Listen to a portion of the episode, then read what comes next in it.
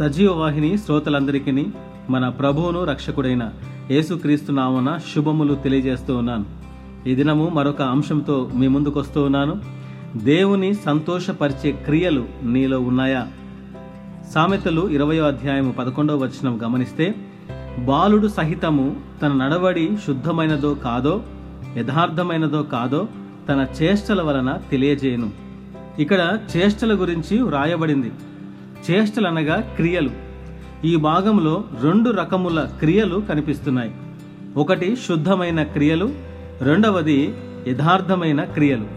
ఆశ్చర్యపరిచే విషయమేమనగా క్రియలకు జీతమున్నది. మత్తయ్య వ్రాసిన సువార్త ఇరవై ఐదో అధ్యాయము ముప్పై ఒకటో వర్షం నుండి నలభై ఆరో వర్షం వరకు గమనిస్తే మన క్రియలను బట్టే పరలోకంలో తీర్పు తీర్చబడుతుంది. నీవు ఎంత సమయం ప్రార్థన చేశావు? ఎంత అద్భుతముగా వాక్యం చెప్పావు? క్రమముగా సహవాసంలో పాలు పొందావా అని ఒక్క ప్రశ్న కూడా ఈ భాగంలో కనిపించదు. క్రియల గురించే ప్రస్తావించబడింది.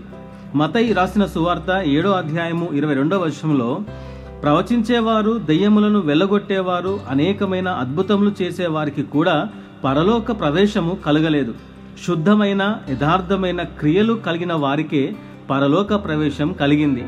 ఇక్కడ ప్రశ్న ఏమిటంటే క్రియలు పరలోకం తీసుకెళ్ళగలిగితే ప్రార్థన వాక్యము సహవాసం అవసరం లేదా? ఇక్కడే జాగ్రత్తగా మనం అర్థం చేసుకోవాలి.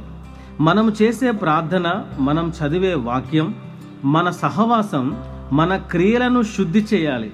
మనలను యథార్థవంతులుగా చేయాలి. అనగా రూపాంతరపరచాలి. ఇలాగున ప్రార్థన వాక్యము మన సహవాసము మన జీవితాన్ని మార్చాలి. మన స్వభావాన్ని మార్చాలి. మన లక్ష్యాన్ని మార్చాలి అప్పుడే అవి ప్రయోజనకరంగా ఉంటాయి. దేవునికి ఇష్టమైన క్రియలు లేకుండా అద్భుతంగా వాక్యం చెప్పగలిగి పెద్ద సంఘము కలిగి ఉండి చక్కగా పాటలు పాడగలిగితే ఏమి లాభం? అందుకనే దేవుని సంతోషపరిచే క్రియలు నీలో ఉన్నాయా? రెండు రకముల క్రియలు మనలో ఉండాలి.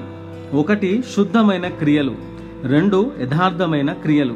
శుద్ధమైన క్రియలు అనగా యోహాను రాసిన మొదటి పత్రిక మూడో అధ్యాయము తొమ్మిది నుండి పన్నెండు వర్షాలు గమనిస్తే సహోదరులను ప్రేమించడం.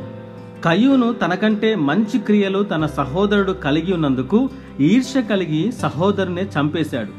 ఈ రోజులలో తోటివారు ఎదుగుతుంటే మంచి పేరు కలిగి ఉంటే ఆత్మీయ జీవితంలో ఎదుగుతుంటే ఓర్వలేని కయ్యూను స్వభావం కలిగిన వారిని ఎందరినో చూడగలము.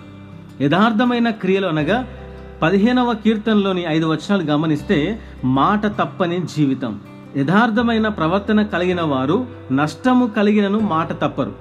ఈ రోజులలో మాట మీద నిలబడే విశ్వాసులను ఎంతమందిని చూడగలము? ఇలాంటి శుద్ధమైన యథార్థమైన దేవుని సంతోషపరిచే క్రియలు కలిగిన ఆత్మీయ జీవితము నీవు కలిగి ఉన్నావా? లేదా దేవుని సంతోషపరిచే క్రియలు లేకుండా ప్రార్థన బాగా చేస్తాను వాక్యము బాగా తెలుసని భ్రమపడుతున్నావా? భ్రమలో బ్రతకద్దు వాస్తవంలో బ్రతకాలి. ఇటు మాటలు దేవుడు దీవించునుగాక. ఆమెన్.